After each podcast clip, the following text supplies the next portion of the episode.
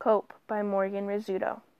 My nerves took over my whole body, running thoughts through my brain that kept my eyes glued open, staring amongst the dark figures in my deathly quiet bedroom. My head throbbed of frantic thoughts, and my body ached for sleep. Just as I had drifted into my dreams, my alarm clock rang abruptly, shaking my mind and body awake as my eyes shot open, stinging from last night's disarray. Before I could sip my sleepless, bitter homemade coffee, we pulled into the parking lot with banners shouting everywhere, CU welcome day parking! I hopped out of the white vehicle my adrenaline immediately rising with the sound of my own feet slapping the pavement with my beat up Nikes. There was no need for that bitter coffee any more. Not on this day. Maybe Monday when the real deal began. I searched for my name and scoured over the table full of small manila envelopes. As I found mine, we rolled my basket of items over the old metal door frames and into the rickety elevator. As we approached floor two, I breathed out a breath of warm air I hadn't even realized I was holding, almost gasping for a fresh breath.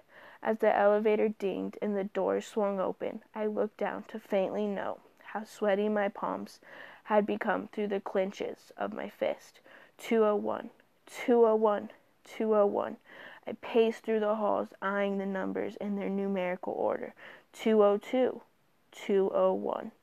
I looked at mom and dad for approval and grasped a silver knob as I placed the room key gently on the door, removing it while acknowledging the unapproving noise unlatching the lock. The apartment style dorm greeted me instantly with a rush of overly sterilized furniture, musty, cheap perfume, and a stiff cardboard and plastic aroma. Without even being able to make a second movement, I hear, Hello? From the back of the apartment, deep in a bedroom, from an authoritative voice. I made my way to the back crevices of the dorm swiftly. I came across two unfamiliar faces, roomies. Before I had time to think, I greeted them. Hey y'all, my name's Morgan. It's nice to meet you guys in person finally. They agreed and went on watching their individual Netflix shows on their laptops.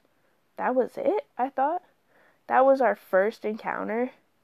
Immediately, my blood felt odd and uncomfortable. Was I late? Had everyone already pon- bonded? I made my way into my room where I made larger talk with my parents while we set up the room, remaining quiet and courteous of the two in the room next door enjoying their Netflix. I noted that there was two other beds in the cold wooded room one filled with beautiful sandy beach decor, and one completely naked with the original furnishings.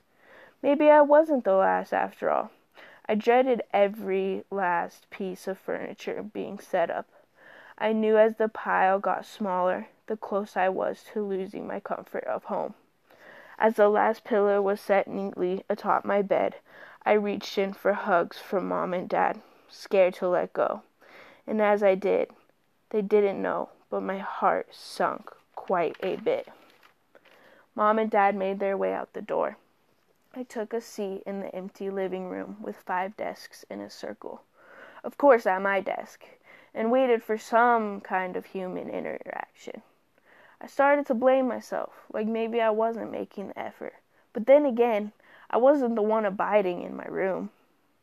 Before I could think one more thought, the door clicked open and in came one final, final unfamiliar face. Portia. We greeted. She was kind, and she gave me one last final hope for this place. See, the thing is, the movies always make college seem like the most exciting time in an individual's life. But in reality, I think it has a lot to do with your surroundings and expectations. I came here. I worked hard to come here for fun and to get good grades. I wanted experiences, but my surroundings were dull. As Portia made her way in the apartment returning from the bus stop, Luna and Alex retreated from the bedroom, greeting her with love. The love I desired from them. It stung me deeply. My heart ached. I felt tears swell in my eyes, but I smiled. They all puzzled together, and me? I was the manufactured puzzle piece that had that leftover chip of cardboard that needed to be torn off to fit properly. Maybe they knew how different I felt because no one took the time to get to know the real me. Maybe the vibe they gave me was the vibe I gave them. But I tried today. I asked questions, spoke careful words, and pleaded for a good conversation. All my efforts left my mouth stronger than they were ever returned. The three girls invited me to go shopping for the apartment with them, the most conversation they had ever made with me. They never asked, so they never knew that Dad was a United States Postal Service employee who had finally earned his way to decent pay, and Mom worked long, hard nights at FedEx but capped out at $20 an hour.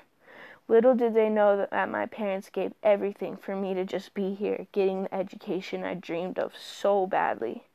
Coming from a small town where people rarely asked Mom and Dad for money, where all the clothes in most closets were bought through our own slaved money we earned through shitty afternoon jobs that kept us away from friends and family. I just couldn't tell them how I only had 20 bucks to last me two weeks. Maybe for some coffee pods, or if I saved enough, just maybe a new winter coat.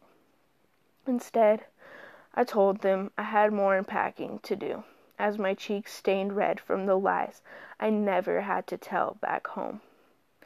My tongue wished so badly it didn't have to spit these lies, but here in Boulder, these little white lies saved my soul from some of the utmost embarrassment.